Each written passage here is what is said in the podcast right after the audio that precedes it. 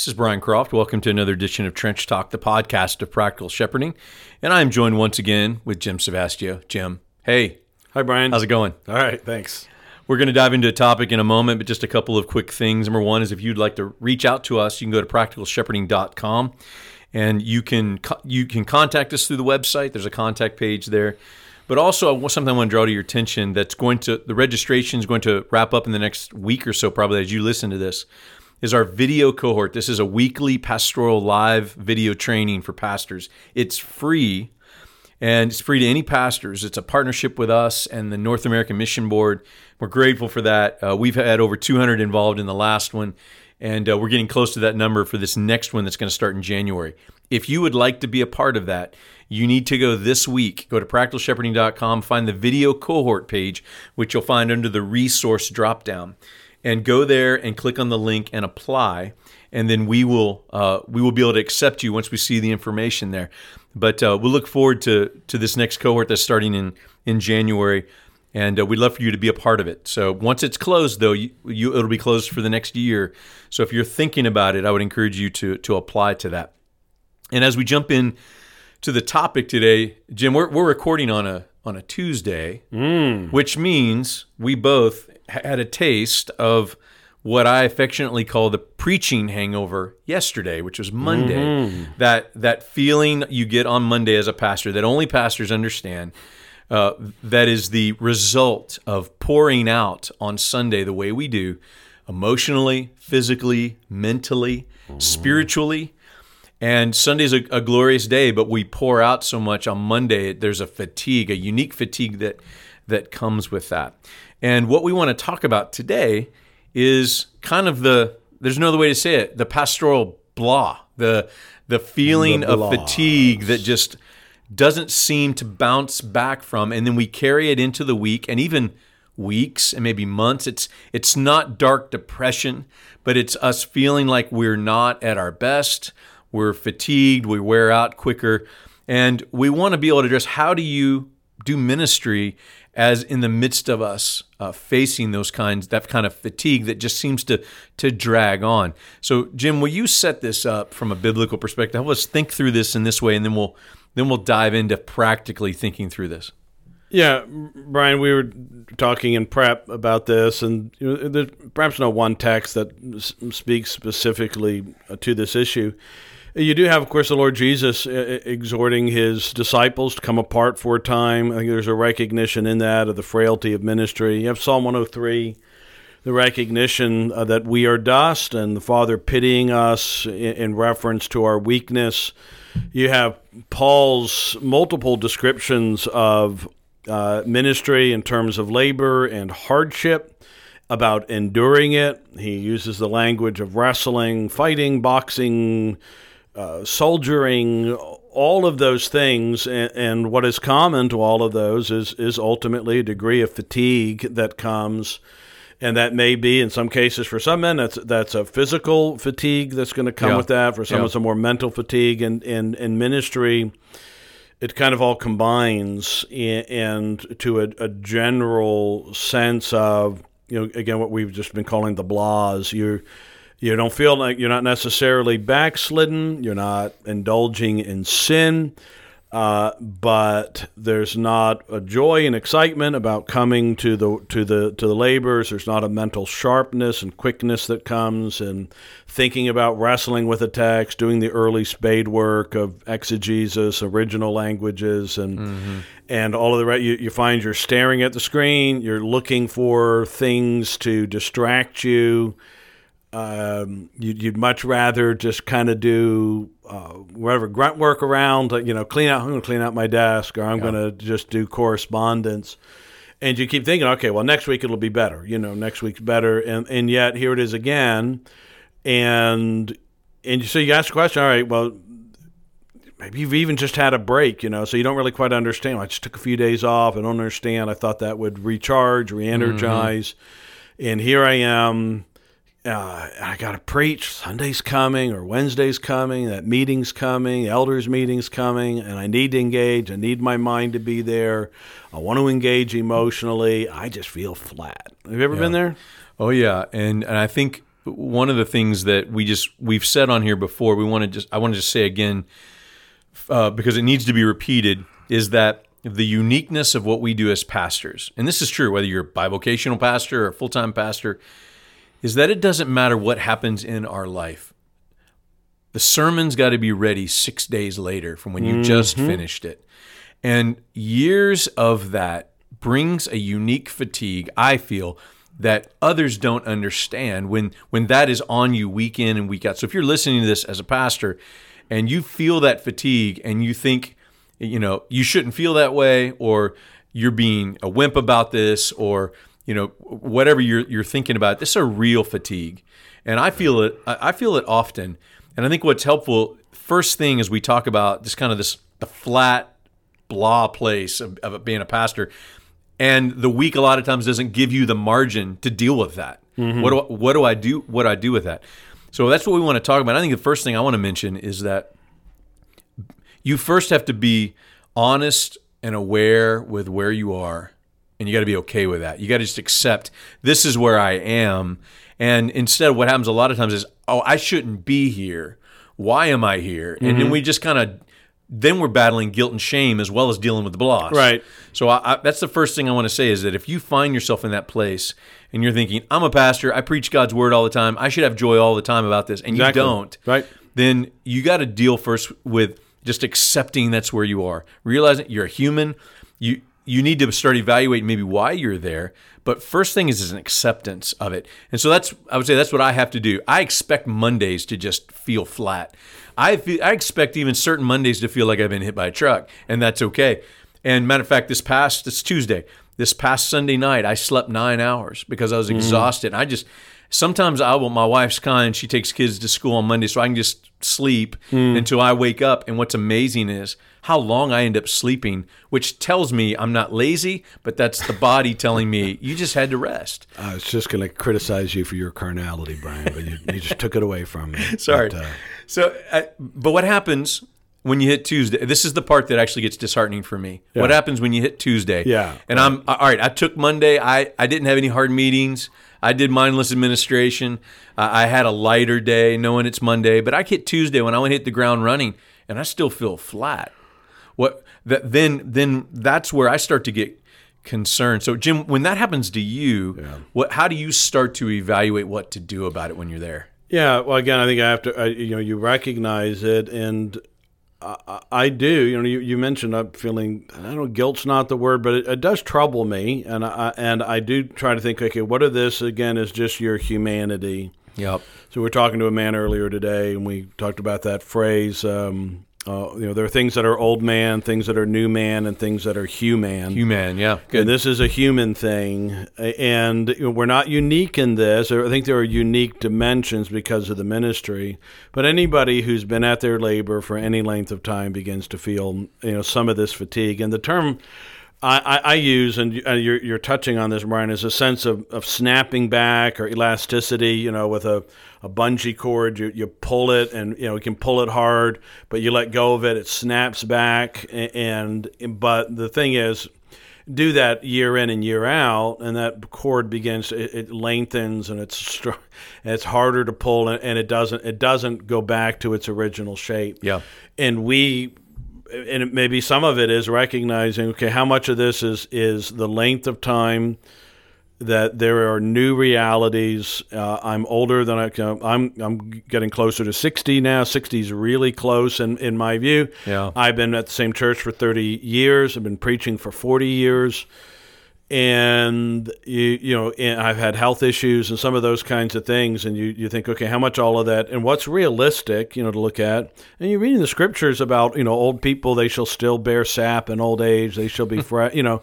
And you think, that's what I want, you know. I want to be that man who not just shows energy in the pulpit and preaches with energy. But who has a sense of that joy and energy in my labor, so that I don't dread the phone call, I don't dread an extra meeting, I don't dread the thought of, oh, I've got two ministries and I'm just flat. I just feel flat, and so some of it is okay. So realistic sense of where you are, age, what's gone on, but how much of it is there warfare involved in this? Is the enemy involved in this?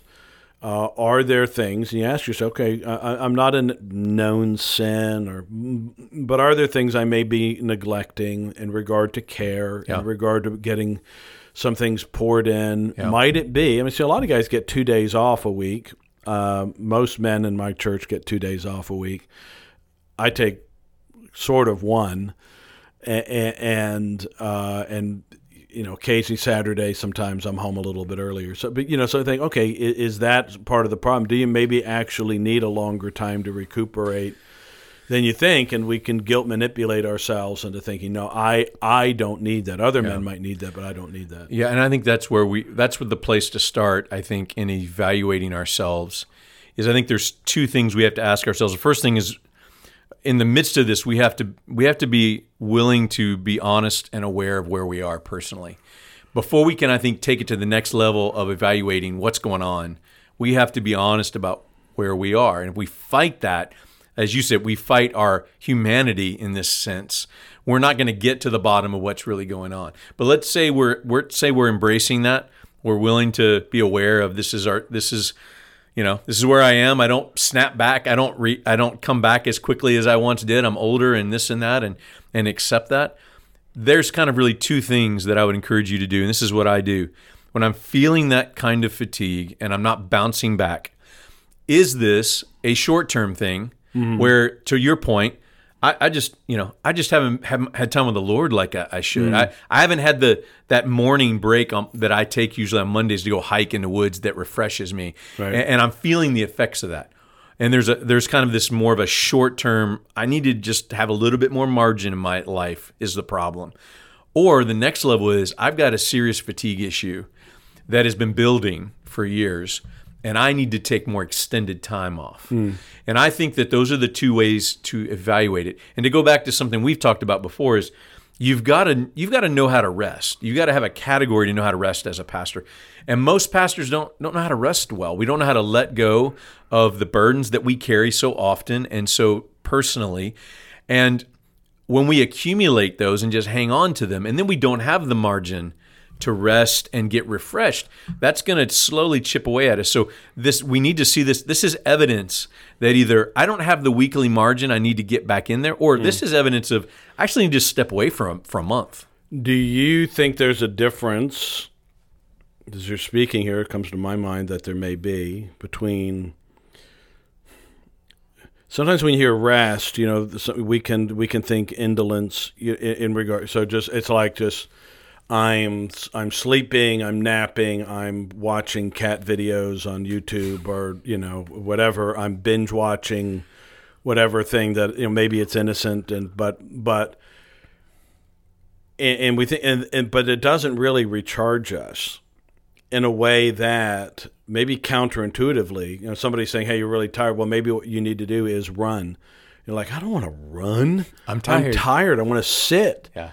And you say, well, actually, you know, if you ran, you'd feel better. Or if, you know what you might need to do on that day is engage your mind in something. Maybe something a little bit different, but that book on history, that book on, you know, whatever, that detective novel, you know, Sinclair Ferguson, J.I. Packer, interesting, both older men. We get like Packer's, I don't know, 95 or something like that. One of the ways he keeps sharp is he reads Agatha Christie and Sherlock Holmes and those sorts of things. Right. And Sinclair Ferguson, I was listening to him the other day. That's what all his books are like, murder mysteries. That he reads outside of theology. But sometimes it's like he does that. It's not just like sitting. It's not just vegging. It's not 5 hours of Candy Crush or, you know, whatever. I sometimes, you know, there's a game, word games and things like that. I realize sometimes I'm trying to be both mentally stimulating and vegging almost at the same time. Mm-hmm. But there are things I realize that when I do read more, or listen to audiobooks and I am more active, that's actually more recharging than just vegging. Yeah, well, for the record, it's dog videos for me that are more refreshing. Cat videos frustrate me, actually. Well, so, but that's maybe a different podcast. But to your point, yes, I think you're right. I think there's a version of rest that is, I got to sleep 9 hours tonight, or sleep till I wake up. And there's that version of rest, which I think is essential, very important. Vacation rest, just to get away rest. But then there's a rest that, because our job is and our calling is 24/7. Right. I don't know about you. So this. You bring up reading. This has been an interesting phenomenon for me. I spend my day reading all kinds of different things, whether it's a commentary or whatever for sermon prep. It's reading the passage and processing mentally that. Right. It's reading an article that I needed to look at. It's reading and editing an article or something to write or whatever, writing project or something. By the time I get to at night, 90% of the time, I am too tired to read for fun. And I find that frustrating for me because that is something that relaxes me, but my mind's just shot. So, many of you listen to this know that I take July off every year. Mm-hmm. And one of the things I do, I don't read Agatha Christie novels, but that's not my thing. But I do read history books. Mm-hmm. I pick things that have nothing to do with my ministry or prepping for teaching or any preaching or any of those kind of things, because that is resting, that is relaxing to me. So you got to know yourself and know what things help you rest, both in the normal, the basic way, but also what stimulates you emotionally and mentally. Right, as well. Right. It rests and charges. And so those sound maybe like they're two different things. It's recharging. It's re-energizing. Yeah, that's good. And not just unplugged, So, right. So sometimes it is getting plugged, but it's doing something a little bit different. The British have a saying, they say a change is as good as a holiday. And by holiday, they mean vacation. Mm-hmm. And just doing something different. So like whether it's gardening or being out in the woods. And so that's helpful. Just changing and saying, or maybe listening to something that's different, a fun podcast, a comedy special, it could be, but something that does help to break that log jam of the brain that has just kind of been frazzled and whatnot. So I think we need to know, there's that, because part of the blahs is not just I'm physically tired. Right. It's that I'm just mentally not quite there. And, as I said, I think you might need to ask the questions, all right, is there some sin involved? Is there a spiritual distance that's grown? But sometimes you think, it's not really it. I feel like I do love the Lord. I have a good sense that he loves me. I know the truth. And but then sometimes you have to wrestle with it. It doesn't excite me like it did, or I'm talking about, or I'm going to be preaching about some of the most wonderful things in the world. I feel a bit flat, but how do I preach when I'm feeling like that? Well, you bring up an excellent point in regard to if you feel physically bad, a lot of times it's not about what you're physically doing. It might be you need more exercise or what you're eating or how much you're sleeping. But to your point, a lot of times the turmoil emotionally and mentally and spiritually that we experience shows up in our body. Right. And so don't miss the connection of all of that combined, that your mental, emotional, spiritually, that side can affect you physically and vice versa. What's going on physically can also affect you mentally and emotionally. Yeah. So you see that in the Psalms several times. That's right. David, so don't miss the connection. Yeah. Don't miss the connection with that. And by the way, what you just said I thought was really helpful, to see those two sides to it. There's a resting element, but a recharging element, because I am recharged by a hike in the woods by myself, time with the Lord, just no phone, nobody trying to talk to me. Yeah. And I'm an extrovert, and that is recharging for me. So what's important that I find when you're dealing with the blahs is you got to find the things that help recharge you, as well as help you rest. I think those are two really helpful categories that you have given. So, Jim, as we wrap this up, maybe one final piece of advice that helps you personally. What's something that helps you personally dig yourself out of that place? That's why I'm talking to you, Brian. I'm trying to find that out. I know. I'm hoping you were going to have the answers for that. So. I guess one of the things that I don't know if it's really going to answer your question, but there's another element of this. I need to bring this to my wife and and allow her to know what's going on, that I'm feeling this right now. And of course, when knowing that, even just being able to talk about it sometimes is helpful, not just kind of hiding it or trying to ignore it. So talking about it, and then plus getting her prayers with that. A few years ago, when somebody would ask me on the Lord's Day, "How you doing?" And I thought, you know what, I'm going to answer that more honestly and just say, I'm really, thank you for asking. I'm struggling, with this or that right now, and it's hard. Yeah. Ministry's hard right now, and to get up and do what I have to do here in a few minutes and just lay all that aside and get caught up for these 45, 50 minutes with the truth is going to take a lot out of me, and I'm going to be dying a little bit, to do this. Yep. But I want to do it, and I want to do it well, but it takes days to recover from that. Yeah. And they go, wow, they don't know that, and they start praying for it. Most appreciate hearing that. And when you tell them that, all of a sudden people start praying, and lo and behold, God begins to answer their prayers, because they're actually, it's no longer cloaked in silence or shame. It's out in the open. Yeah, that's right. And people are praying for you about it, and that's one of the ways God has actually met with me in that. That's great. That's great counsel, and I think you're right in that to bring it out in the open, which also means. You mentioned sharing it with your wife, but have another pastor you talk to. Mm-hmm. If you're in this place, the best way to come to grips with, again, as we talked about before, you have to start at a place of honesty. The best way to be honest about it is to have to verbalize it to another person. Yeah. So even if your wife or a church member doesn't feel safe to talk about that stuff for whatever reason, find a pastor who's going to relate to this and let them receive it and help and just pray for you. Not guaranteed they're going to necessarily receive it well, but many pastors know what this is like. Find a pastor who can understand why you feel that way, can pray for you, can sympathize, and that may be the place.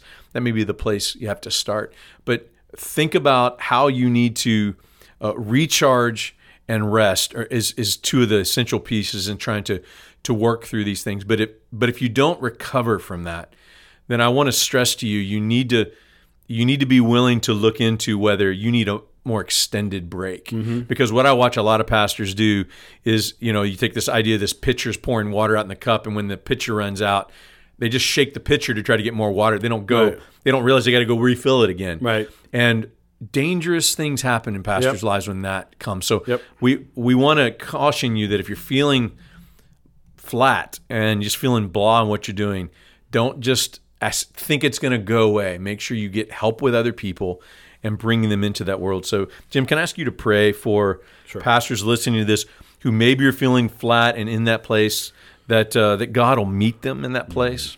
Yeah. Father, I do pray for your children in ministry that are exhausted right now. They feel empty. They are flat, and even though they know that they are dealing with the most wonderful things in the world day by day, there's not the enjoyment of them. They dread the coming of the Lord's Day, they dread the office, and the thought of vigorous study is so hard for them. Father, we pray you'd undertake. We pray that you would give them vulnerability and honesty, allow them to be evaluated by others. And Father, pray that you would give to them practical wisdom to know themselves and to know what works for them. And then that you would use that and hear the prayers of their people, allow them to call upon others to pray for them and to be honest in that. We pray, Father, that neither they nor their families nor their flock would suffer great harm as a result of this neglect, but, Father, that it would be turned into action before you. We ask this in your Son's name. Amen. Amen.